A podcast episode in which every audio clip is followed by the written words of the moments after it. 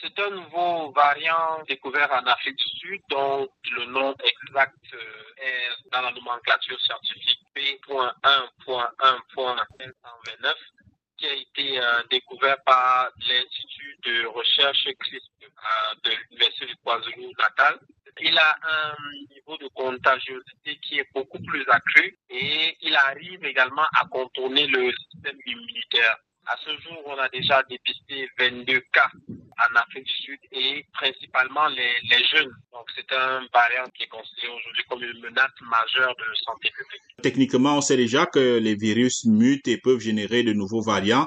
Quels peuvent être les risques associés à de nouveaux variants de ce type? Le risque, c'est d'abord la contagiosité. Comme il y a une contagiosité beaucoup plus forte que les variants précédents, il peut donc rapidement devenir majoritaire au sein de la population et devenir donc euh, la principale menace et qui peut donc détruire l'efficacité des vaccins actuels qui étaient déjà réduits à un taux d'efficacité de 40% en raison du variant Delta. Donc ce nouveau variant euh, risque encore de complètement réduire euh, tous les efforts que, que, que, la communauté scientifique a mis euh, au point pour faire bénéficier à l'humanité des vaccins pour lutter contre cette pandémie. Mais euh, il y a des variants qui euh, apparaissent mais qui ne sont pas aussi euh, contagieux. Qu'est-ce qui peut expliquer qu'un nouveau variant soit plus contagieux que d'autres? Ça dépend style de mutation qui s'est opéré sur le virus.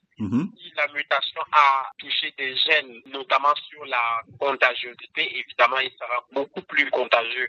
Il y a des mutations, des variants qui touchent peut-être euh, le niveau de, de virulence, qui ne sont pas très contagieux, mais sur ce variant, principalement, c'est son niveau de contagiosité qui a été accru.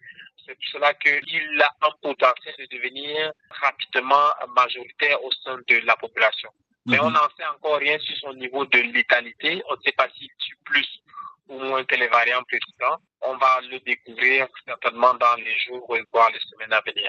Effectivement, on n'a pas encore euh, totalement toutes les informations qu'il faut sur ce variant, mais euh, une telle information est susceptible de susciter la panique hein, au sein de la population. Qu'est-ce que, en tant qu'expert, vous pouvez donner comme conseil euh, aux, Sud-Africains et à la population mondiale de manière générale Je pense qu'il est temps de retourner aux fondamentaux, c'est-à-dire le respect des gestes barrières. Nous avons cru que nous avions gagné le pari de la sécurité euh, avec les, vaccins, mais nous sommes en train de relativiser cet optimisme avec euh, cette efficacité qui baisse avec l'apparition de nouveaux variants. Euh, il faut soit suspendre ces séjours euh, en ce moment en Afrique du Sud, soit alors euh, évidemment prendre toutes les précautions, notamment en renforçant ces gestes barrières euh, ou alors également en mettant à jour son schéma vaccinal.